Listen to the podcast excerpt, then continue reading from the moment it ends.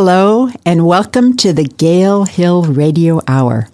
I'm your host, Kate Jones, having a conversation today with bookstore owner Kate Schlademan about inspiration and the particular pleasures of small-sized books.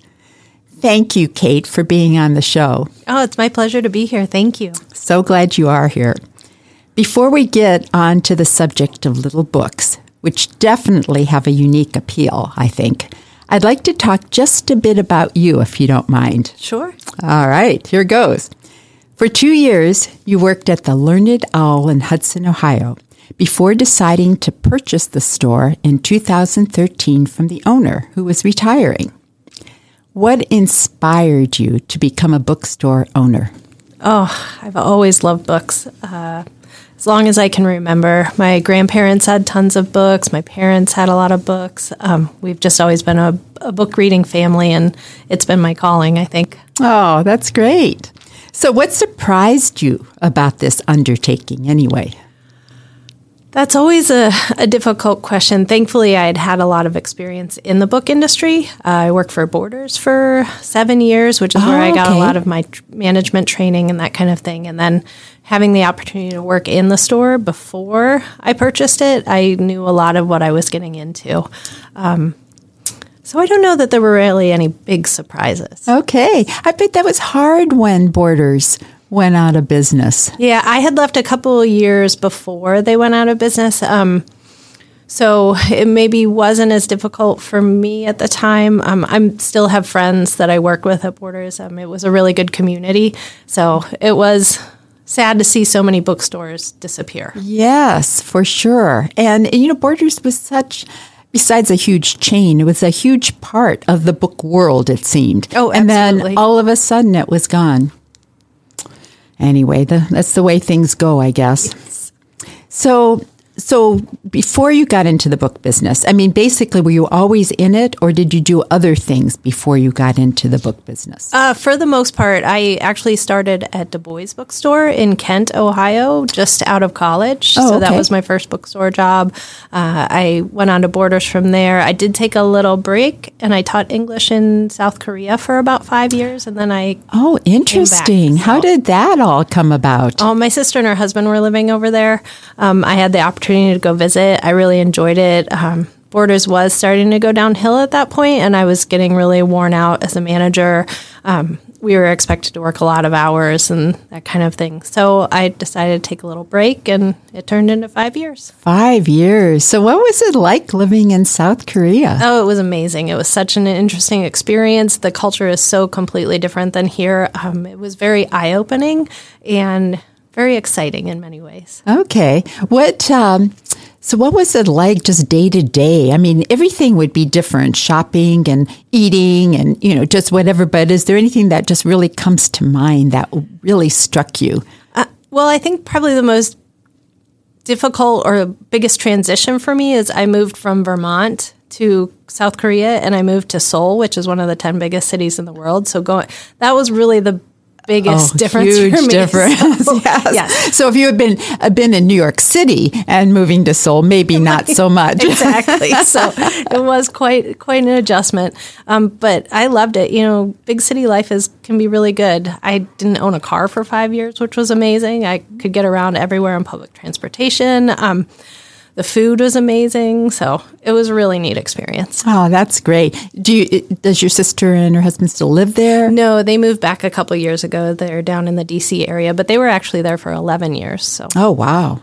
Well, that's very, very, what an interesting experience. Yes, I was very fortunate. Oh, I bet. So anyway, you always love books. So do you still read a lot? Do you consider yourself a passionate reader? I consider myself a passionate reader, but I rarely have time for it, which is the saddest part of owning a bookstore. I do so much of my reading is really catalogs, getting ready to purchase for each season that comes up, all the new books. So I do take time when I can, but it's not nearly as much as I would like. Completely understand. So when you have time, what do you most like to read? Most of my reading preferences tend towards mysteries, some contemporary fiction. I do like the classics as well, special place in my heart. And I've really kind of started to get into a little bit more nonfiction over the past couple of years. So that's been good and a good way for me to broaden my horizons. I went through a long period of mysteries, you know, just reading one after another. And I just really liked that. And then I went through a little period. It was after the Jane Austen heyday, which was, I think, in the late 90s or something. It was after that. But then, you know, I thought, I'm going to read my first Jane Austen. And then I read them all. They're really wonderful. They really are. She was such an arch observer of society. And that's what there's some, like my favorite, of course, is Pride and Prejudice. And I've read that more than once. That's my favorite as well. Yes, such a wonderful story in every way. So anyway, besides books, I hear that you're an avid golfer. I am. It is a good way for me to escape. I spend a lot of time in the store, as you can imagine. Most weeks it's 6-7 days. So during the summer, I'm on a Friday night golf league. Thankfully, my mom is on it, so we have a lot of fun. We play against each other, actually, but it's a good way for me to spend time with her, but also get out of the store, get outside, and just really kind of relax. So were you ever much of an athletic person before golf? Not so much.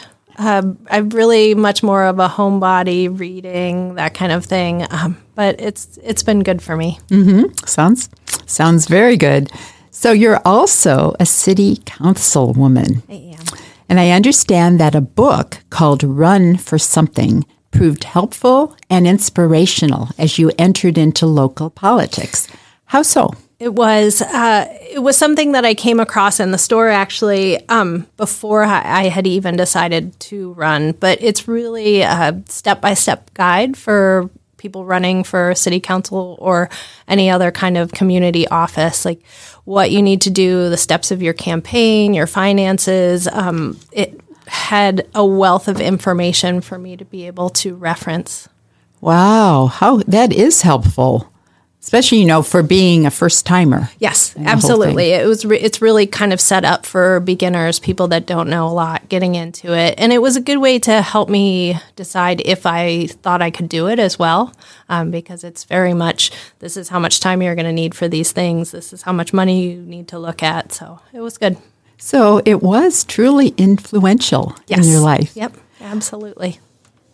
Have there been any other books that have had that kind of influence in your life? I don't know, honestly. I feel like books for me and the influence they have or what they mean to me in my life all depends on what time period of my life it is. So, you know, different things, the Pride and Prejudice, or sometimes it's where you were when you were reading it. Or that kind of thing. So, you know, it's very much like music. It's the same idea. Like you hear a song and it brings you back to something. So I don't know that I could really pick out any that were super influential in my life, but just general favorites, I guess. Well, I have one, and it stretches back probably to my late 20s or something when I discovered it. And it was the book Illusions by Richard Bach. First published in 1977 and still available, this is an adventure story of sorts about the nature of reality. And what was so cool about it to me, I read it in the 80s, it was the first time I ever considered the notion of life being like a movie. Oh. And you're the director of it, essentially. Yeah. And I was at the time in my 20s, I was definitely, you know, becoming a seeker anyway. And it was the perfect book that has, I always look back, it's not that I've reread it multiple times, but I think of it as this big influence. So anyway, Illusions, which is a paperback with under 200 pages, just a story really, it's technically a small book. Mm-hmm. Though it's not in the same category as the ones we're going to discuss right now. I think that there is something wonderful about little books that are so beautifully written and designed that they have the clout of a regular-sized book, while at the same time the charm of a miniature. I think that's a marvelous and appealing combination, and I'd like to know what you think, Kate. Oh, I absolutely feel the same way. And it was interesting when you brought the topic to me, because I was thinking about what actually defines a small book. And when you're talking about Illusions, it is a mass market paperback, which technically is a small book. So then that was a whole nother realm. But really, what you're talking about, again, comes back to things that are specifically made that way and done as far as the presentation. Like, it's very well thought out how it is. And one of the very first ones that I started thinking about was the Nutshell Library. And it's literally a small little collection of 4 books, like big enough for toddler hands, basically. And we grew up with those. And they're just have always been some of my favorites. Like, it's 4 books. It's Pierre, it's Chicken Soup with Rice, it's Alligators All Around, and one was Johnny, which are 4 of Maurice Sendak's classics. And it was just all in this tiny little box library. Oh, I love that. That's like a little treasure, isn't it? It is, absolutely. And thankfully, they still print it. So that's good. Yes. That is great. Well, in a moment, I'd like to talk about a little book that I purchased at your store. But besides that one, is there another one that you have a favorite little book? Or several, maybe? Absolutely. And it's neat with the smaller books like that. They tend to be thought of as gift books. Yes. They can be great. There's a lot of different graduation speeches that have been put into small book format for gift giving, which is really kind of interesting and fun. So they're just very giftable items. One that I purchased myself just before the holidays when it came out was called Cheese Illustrated, which was just a fun book. Like, I'm kind of a foodie myself too, so finding something like this, like all of the illustrations are hand-drawn, but there's very good facts as well, and it's done by region of the world. And it's just a beautiful little book. It's just fun to have on your bookshelf, but you learn from it too. Oh, that's great. Well, I've got another cheese book. The book I mentioned earlier is The New Rules of Cheese, a Freewheeling and Informative Guide. It teaches us how to assemble a stylish cheese platter, expand our cheese palate, and taste cheese properly, and so much more. This is a 155-page hardcover. That's all it is, not counting the index, but that doesn't really. And it has great design and illustrations, and it also has a purpose. It was written by the late Anne Saxelby, a lauded cheesemonger in New York City and a passionate champion of American artisanal cheese. She was known as a kind and generous person. She died in her sleep at age 40 of an enlarged heart, which is crazy early in life. But her legacy lives on through the Slow Food and Saxelby Legacy Fund. I looked up that fund, and this is what I learned. It will provide training opportunities to financially distressed teenagers and young adults, allowing them to apprentice in sustainable systems in agriculture, domestically and abroad, the way Anne did. These opportunities can enable participants to return home and have the same impact on their communities that Anne had on hers. And I just think that is so cool. So this charming little book also serves as inspiration, which ties into our previous topic of conversation. Absolutely. Very fun. So I'm wondering, Kate, are there any other books, small, inspirational, or both, that you'd like to mention? You must have a bookstore full of them. I do have one or two here. And please go on. And I'm really interested because I love this kind of thing. Like The New Rules of Cheese, just completely, I smile when I look at it, when I pick it up and go through it. And it is a great gift book, too. Absolutely. Well, I think as far as inspirational books, one of the things that I did really enjoy while I was living overseas is all of my commutes were on a subway. So I was commuting to a school an hour both ways each day, and that was all of my reading time. I never was able to read so much in my life than during that time. And I read a fair amount of Eastern thought. And so 2 books come to mind. The Autobiography of a Yogi was very fascinating.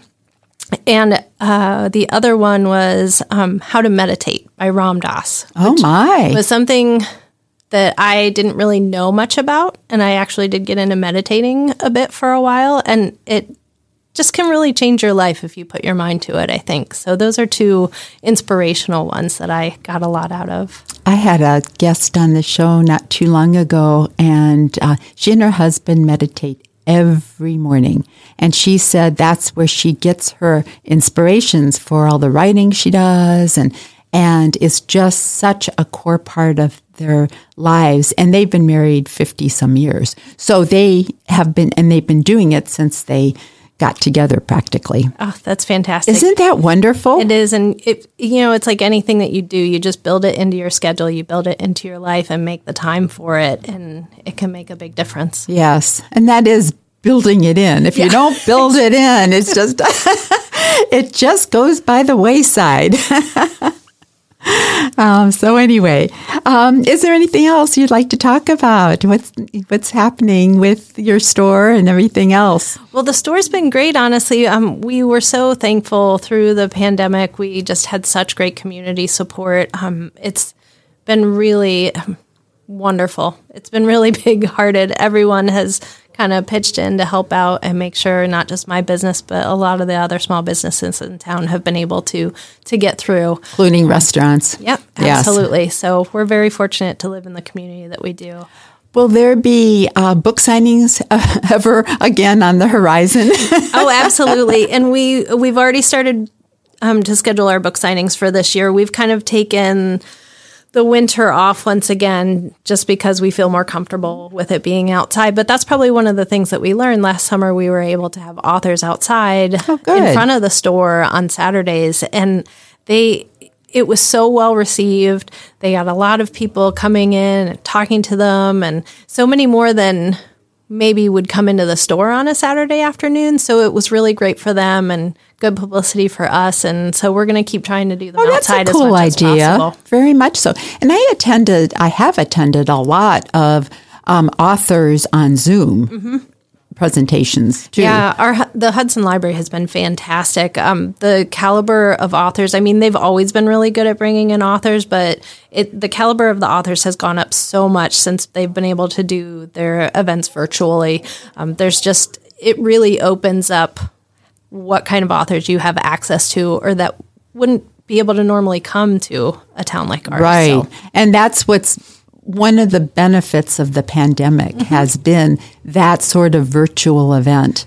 And I would imagine that in the future, we would have a lot more of those presentations also be on Zoom so that so many more people can attend. Yep, absolutely. And I think that this is something, well, it's the hybrid lifestyle that I think will continue on, especially for this kind of programming. Yes, definitely. So I think that's one thing that when you have to change what you do, in whatever way, you can take the good from that change and then incorporate it in your life. Absolutely. So that's terrific. Yeah, it's been good. Anyway, Kate, thank you so much. It's been a pleasure talking with you. You as well. It's always good to chat. So thank you for having me. Oh, it truly has been my pleasure. This is Kate Jones. We'll be right back with more of the Gale Hill Radio Hour.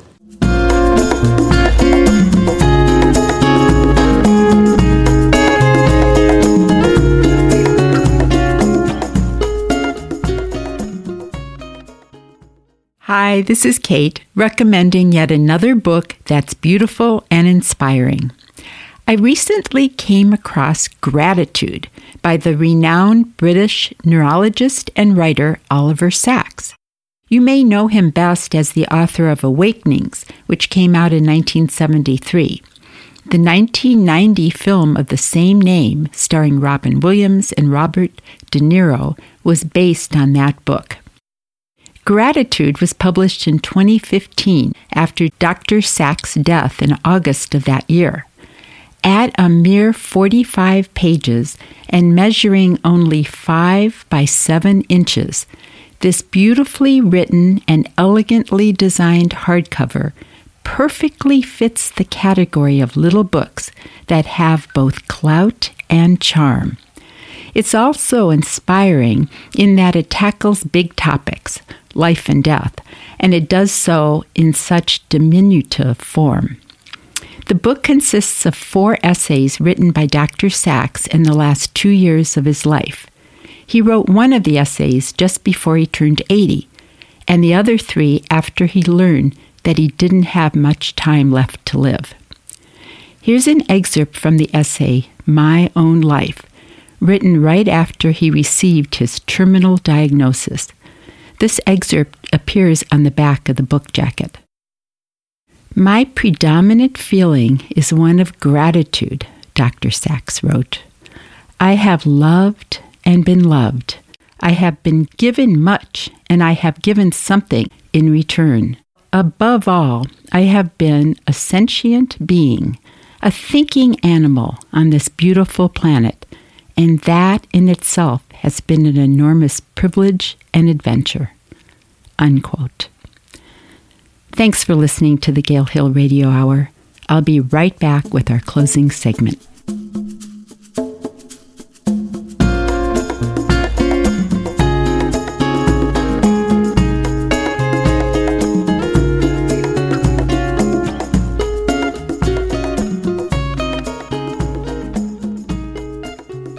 This is Kate again. Speaking of gratitude, I've been thinking lately about how fortunate I feel to be doing this podcast and how grateful I am to those who helped make it happen. To truly express that gratitude, I'll go back to early 2005. I was then in my 3rd year as editor of Northern Ohio Live magazine, a city regional publication focusing on arts, culture, and lifestyle. My career to that point was in print journalism, at 3 daily newspapers, a weekly magazine, and the monthly Northern Ohio Live. I had never tried broadcasts, but that was about to change. As a magazine editor, I was invited to be a guest on a couple of Akron, Ohio radio shows, including one called My Beautiful Home, which aired Saturday mornings on WAKR 1590. Through a set of circumstances, I ended up first guest hosting and then serving for 14 years as that show's co-host. My fellow host for all that time was Andy January, who is at the very top of my list of people to thank for the podcast I'm doing now. If it weren't for all those Saturdays that the two of us interviewed an array of guests on AM radio, I never would have seen myself as a potential podcaster. After the show came to the end of its run in 2019, Andy and I were invited to do some podcasting from one of the station's studios. We already were acquainted with Jonathan Walsh, the engineer at the station, and during the time we were figuring out how to even do a podcast, we had a lot of questions for Jonathan. He graciously answered our calls for help whenever we needed it, which was often. As we got to know Jonathan better, he told us about some people who were producing talk shows on Facebook, and he encouraged us to start doing My Beautiful Home with them. We did that for quite a few months, until various factors intervened, including the pandemic, when everything came to a halt. During lockdown, which was an excellent time for introspection, Andy decided to hang up his earphones and concentrate on the family business, January Paint and Wallpaper, a venerable establishment in Akron. For my part, having never hosted a show on my own before, I didn't know what I wanted to do. Then one day I woke up with the realization that I was not happy with the divisive nature of contemporary media and decided to pursue a vague idea about doing interviews that focused on what connects us as humans rather than what divides us. That was the extent of my plan. Not very well formed, I know. From there, I had the opportunity to work with Jonathan and other skilled and very patient engineers as I figured out what I wanted to say and what format to use. After some false starts, I finally developed a name and format that seems to work best for me. That's what you're listening to right now. Along with Andy and Jonathan's early support, which was key, I'm grateful to all the guests, past and present, who I've had the grand opportunity to interview. I get to spend my working hours talking about matters big and small from the little pleasures of everyday life, or maybe little books, to the mind-blowing concept of what existence is all about, and mostly a whole lot of stuff in between. To my listeners, I offer one more great big thank you. Many, many thanks for being there. This is Kate Jones with the Gale Hill Radio Hour. If you're so inclined, please subscribe, like, and share. It's greatly appreciated. Again, thank you.